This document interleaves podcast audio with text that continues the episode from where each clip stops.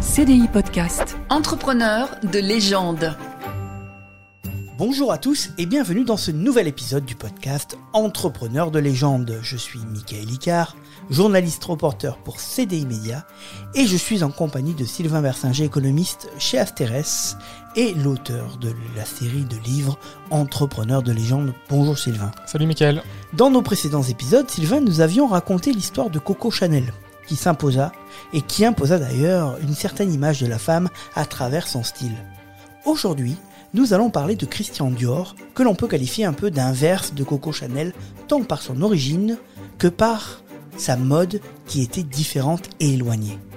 Et pourtant, il arrivera à devenir lui aussi incontournable. Découvrons ensemble donc l'histoire de Christian Dior. CDI Podcast. Entrepreneur de légende. Alors Sylvain, Christian Dior est né en 1905 en Normandie. Oui, donc euh, il naît au début du siècle dans une famille nombreuse et aisée. Donc euh, tu as dit, Michael, que c'était un peu l'anti-Chanel, y compris par ses origines. Donc c'est exactement le cas. hein. Chanel a une, une enfance, euh, une origine très modeste. Dior euh, naît dans un milieu très bourgeois. Donc son père est un industriel dans les engrais. Il, fait des, il a des usines d'engrais à partir de, de guano, donc les, les fientes d'oiseaux, comme euh, ceux qui ont lu Tintin connaissent bien. Euh, et c'est un industriel prospère. Donc le, le jeune Christian Dior grandit entre euh, les manoirs en Normandie et les beaux quartiers de Paris, dans un milieu très, très privilégié euh, socialement. Donc une, une enfance plutôt confortable. Oui, une enfance tout à, tout à fait confortable. Euh, donc, quand la guerre éclate, il est bien sûr trop jeune pour être, pour être mobilisé. Donc, il, entre guillemets, il passe entre les gouttes de, de la guerre. Donc, c'est une enfance euh, plutôt, plutôt studieuse. C'est un élève, euh, c'est plutôt un bon élève, même s'il n'est pas forcément très ambitieux et très travailleur. Il travaille pas trop, mais euh, Voilà, c'est quelqu'un d'intellectuellement brillant, mais pas forcément de très travailleur à l'école, plus porté sur les, sur les arts et sur le dessin que sur les sciences et, et les, et les mathématiques. Tu as parlé de la Première Guerre mondiale. Euh, il n'a pas été mobilisé parce qu'il était trop jeune, mais il était quand même patriote. Oui, il était patriote, je dirais, comme probablement l'était un peu tout le monde à l'époque. hein. Il, suivait le- les, actualités sur le front, il refaisait les batailles avec ses petits soldats, il voulait pas apprendre l'allemand parce que c'est la, la langue de l'ennemi, etc. Mais voilà, c'était encore un enfant, il a une dizaine d'années au, mo- au moment où la, guerre éclate. Euh, et donc, il grandit vraiment dans ce cocon euh, privilégié, euh, loin de la guerre, loin des privations, loin, loin du besoin. Donc, c'est un enfant assez, assez, on va dire assez timide, assez, assez réservé, un peu, un peu rêveur.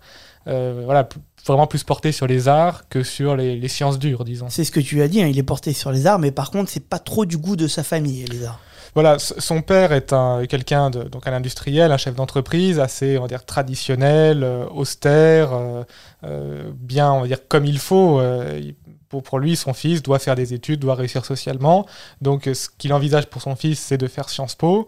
Et Christian Dior, lui, alors a tout à fait le niveau intellectuel pour faire de grandes études, mais Sciences Po, ça ne l'intéresse pas vraiment.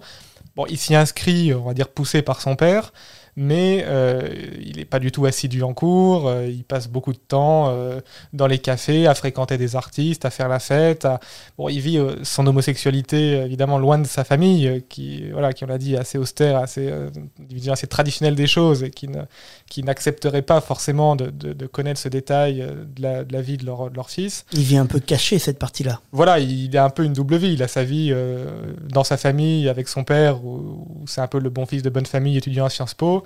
Et il y a sa vie, on va dire celle qui l'a fait vraiment vibrer, euh, avec des artistes, avec euh, toute la communauté, homosexuelle de Paris de l'époque, qui font la fête jusqu'au bout de la nuit, euh, dont certains vivent un peu dans la bohème et lui donne un petit peu d'argent à droite à gauche parce que bon, il, a, des moyens matériels très confortables. Et bon, évidemment, arrive ce qui doit arriver, il finit par quitter Sciences Po parce qu'il sèche tous les cours, il vient jamais, ça l'intéresse vraiment pas. Et donc, il arrête ses études et il veut se lancer dans l'art, dans le commerce d'art. En parallèle, il y a aussi le service militaire, hein, parce que c'est l'âge. Il va avoir un service militaire euh, complètement ennuyant pour lui. Oui, alors il fait le service militaire. Il n'a pas du tout une âme de militaire. C'est pas du tout son caractère. C'est pas du tout un bagarreur. Il aime pas recevoir des ordres. C'est vraiment un rêveur et un artiste. Donc l'armée, c'est vraiment pas fait pour lui. Donc le, le service militaire, il le vit vraiment comme une contrainte. Il le fait parce qu'il doit le faire, mais c'est pas. Il ne naît absolument pas une vocation militaire à ce moment-là. Donc on dessine le portrait là un peu de, Christian Dior et tu l'as dit, lui il est vraiment porté vers les arts, il a envie de faire ça. Voilà, et son projet, c'est d'ouvrir une galerie d'art, donc d'être euh, ma- marchand d'art. Euh, et donc, il connaît plein d'artistes, hein, tous les artistes en vogue de l'époque. Et donc il demande à son père de lui avancer des fonds pour, euh, pour ouvrir cette galerie.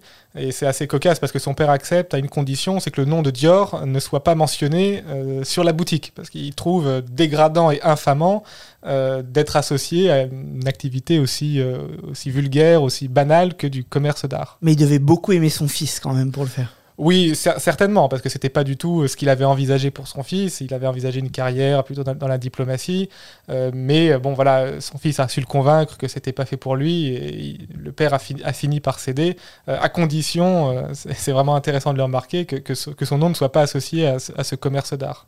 Et donc, du coup, il ouvre sa première galerie d'art avec un ami. Voilà, avec un ami, ils ouvrent une, galerie d'art, donc c'est un commerce assez, assez modeste, hein, c'est pas du tout un grand, un grand collectionneur d'art. Et euh, l'aventure, je dirais, va tourner assez, assez court parce que euh, arrive le crack de 1929, ah donc la grande crise économique. Et euh, le, père de, Christian Dior, donc, qui était un industriel et homme d'affaires, avait fait beaucoup de, de paris boursiers, de placements risqués. Et tout ça tourne très mal et euh, c'est la ruine. Donc la, famille Dior qui vivait jusque-là dans l'opulence se retrouve un peu du jour au lendemain euh, ruinée. Euh, on rajoute là-dessus le décès de la maman, l'internement pour problèmes psychologiques du frère et la tuberculose de Christian Dior. Donc c'est vraiment la, série noire pour Christian Dior, la période 1929. Et pour la famille Dior en général. Pour la famille Dior en général, mais y compris pour, pour, pour Christian Dior.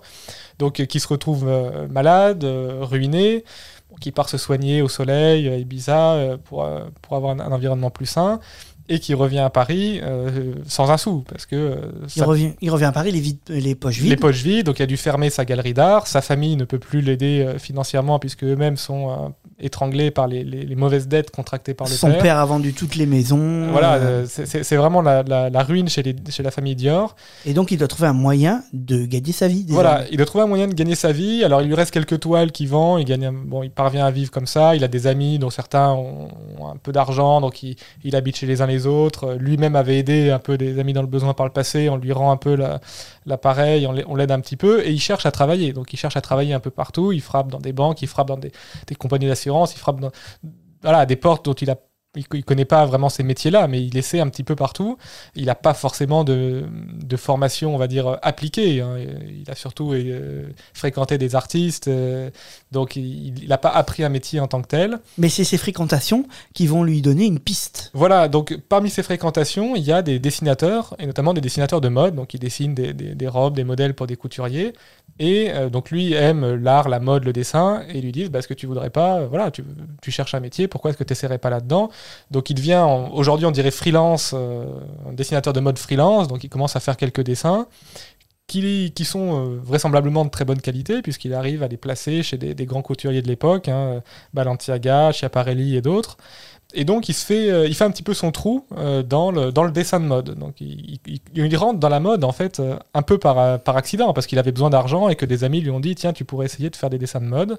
Donc il se fait remarquer dans ce petit milieu parisien de la mode. Voilà, il, fait euh, petit à petit son trou, on apprécie son travail et euh, il finit par être embauché euh, donc uniquement pour, par, un seul couturier, hein, donc Robert Piguet qui aujourd'hui bon, est assez oublié mais qui à l'époque était un, couturier en vogue. Donc avant il était freelance, là il devient salarié à plein temps de, de ce couturier pour faire des dessins de mode. Mais il va y avoir un nouveau stop. voilà, le nouveau stop, c'est évidemment la guerre, Deuxième Guerre mondiale, 1940. Donc il est, il est mobilisé. Alors, il, est mobilisé loin du front, il s'occupe de, logistique euh, de convois alimentaires pour, pour les troupes, donc il est, on va dire, à l'abri des, à l'abri des balles. Ah, il a eu un peu de chance, il a évité les deux gros conflits. Euh. Voilà, pour une fois il était trop jeune, et puis le, deuxième conflit mondial, il était euh, sur un poste donc dans l'armée, mais à, l'arrière, donc il est, il est loin des, des, combats. Donc bon, on connaît l'histoire, l'armée française s'effondre, lui part, donc est démobilisé, part dans le sud de la France, près, de, près de Cannes, pour être loin de, quoi, en zone libre, hein, comme on appelait ça. Euh, donc il, végète un petit peu, comme beaucoup de Français à l'époque. Il, fait un peu de jardinage euh, avec sa famille pour euh, avoir un peu à manger, puisque c'est des, on, l'a oublié, mais c'était des conditions. voilà, il fallait, fallait trouver à manger chaque jour. C'était pas forcément facile. Conditions de guerre. Voilà, conditions de guerre. donc il passe plusieurs années dans le sud de la France à juste essayer un petit peu de survivre, à voir un petit peu comment, comment évoluent les événements. Et puis il finit par remonter euh, sur Paris euh, vers, la fin de la guerre et il trouve un, autre emploi donc de dessinateur de mode euh, chez un autre couturier, donc Lucien Lelon, pareil, un couturier très, très connu à l'époque mais assez oublié aujourd'hui. Mais il a d'autres ambitions. Après la guerre, il a des ambitions. Voilà, donc pour l'instant, il était juste euh, dessinateur, salarié.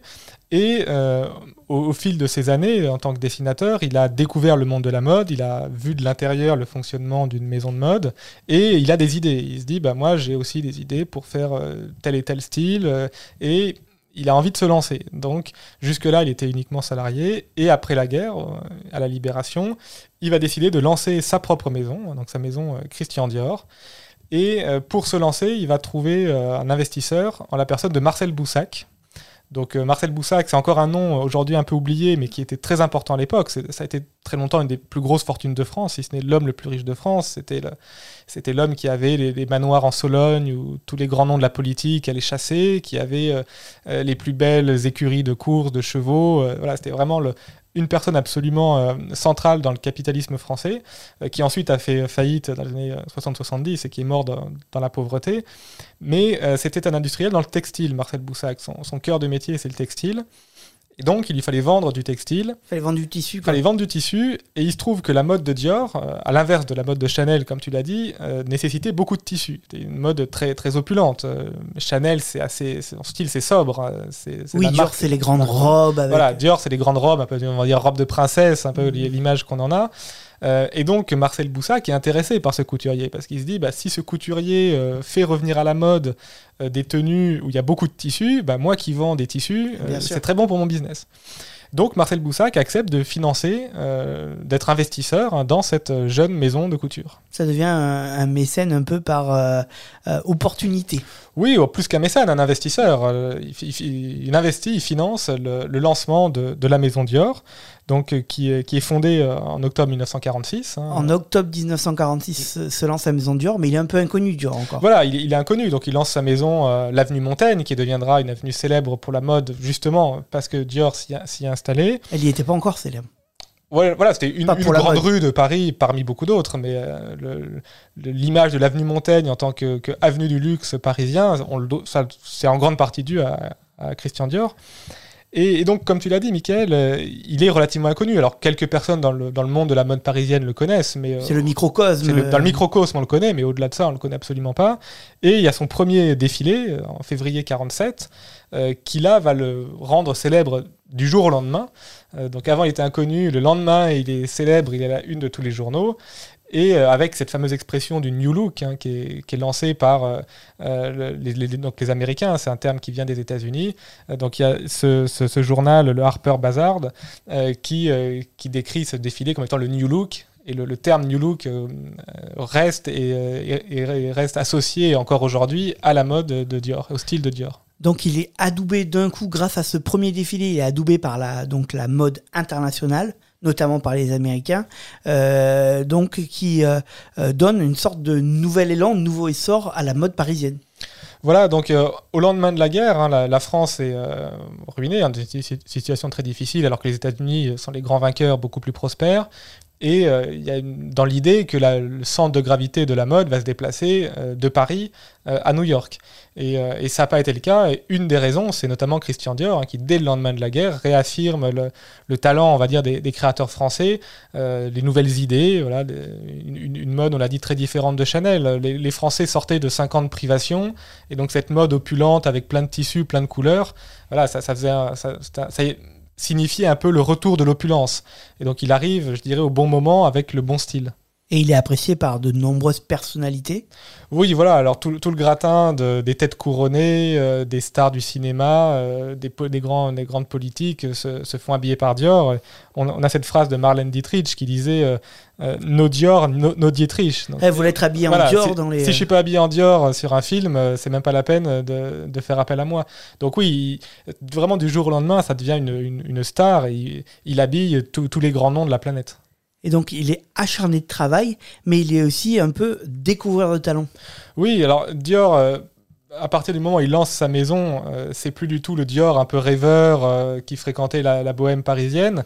Ça devient effectivement un acharné de travail, un entrepreneur, un chef d'entreprise et aussi un, créateur artistique qui garde bien sûr cette fibre artistique. Et il découvre plusieurs talents, euh, notamment Pierre Cardin, qui, va embaucher, et surtout Yves Saint-Laurent, le, jeune Yves Saint-Laurent, euh, qui arrive d'Algérie, donc euh, Dior va reconnaître son, talent, va l'embaucher très jeune comme, comme assistant, et Saint-Laurent va prendre la succession de, Dior lors, de son décès brutal. Bah, justement, tu le dis, la carrière de Christian Dior, elle s'arrête brutalement. Voilà, donc euh, à 52 ans, euh, donc on est en 1957, euh, une dizaine d'années après qu'il ait lancé sa maison, il meurt d'une crise cardiaque pendant des vacances. Il prenait jamais de vacances. Et la, seule fois, la seule fois il a pris des vacances pour se reposer un peu, il a été victime d'une crise cardiaque. Donc il, meurt brutalement à 52 ans. Et donc c'est Dior qui, pardon, c'est Yves Saint Laurent qui l'avait fait rentrer dans la maison Dior. Euh, qui, euh, qui, prend la relève, qui est encore très jeune, hein, il a une vingtaine d'années, et euh, qui va lui ensuite, d'abord chez Dior, puis avec sa propre maison, connaître également une très grande carrière dans la mode et dans, l'entrepreneuriat. Et Christian Dior, donc la maison de couture, a continué avec de grands noms de la couture qui se sont succédés et on connaît encore la maison qui est indétrônable.